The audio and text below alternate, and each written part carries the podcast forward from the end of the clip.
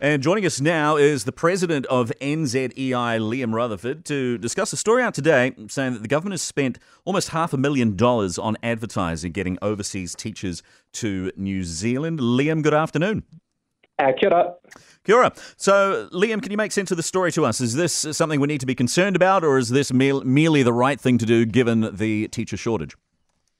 Yeah, uh, I think as a short term solution, uh, we've had to dip into the overseas market, and um, with that comes costs for advertising um, to attract uh, overseas teachers. But I think it is one of those things that we do want to regard as a um, short term.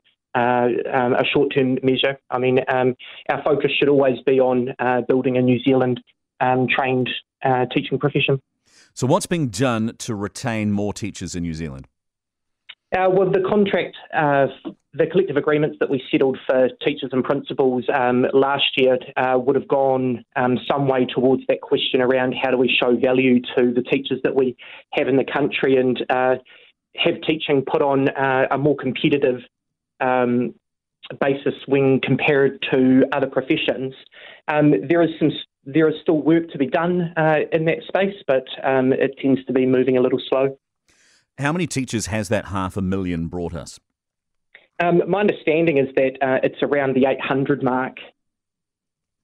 And as far as them settling into the New Zealand school system, how do you think it's going? Um, I think that's where we do need a, a really good focus. Um, I don't think anybody's under the illusion that you can just um, switch countries and jump into a classroom and it's going to be straightforward. Um, these teachers are going to need uh, really well supported um, advice and guidance programs over their first couple of years. Um, and I know schools recognise this, um, and so they'll be doing their best to do that. So, as far as going forward, uh, how much longer do you think? I mean, I know you said it's it's not a long term thing, but how much longer do you think it'll be that we'll be spending this sort of money on advertising to attract foreign teachers? I think that is a really difficult question to answer because what sits under this is that we've done um, a terrible job of actually tracking the number of teachers that we need over a long period of time. And so uh, it's going to depend on how many teachers we manage to retain uh, over the next few years um, to give us an understanding of how many that we're going to need to bring in, and then to make sure that we are winding up the uh, the initial teacher education programs so that they're actually able to take on the number of people that do want to become teachers here in New Zealand. National have been critical of this money being spent. Uh, what would you say in response to them?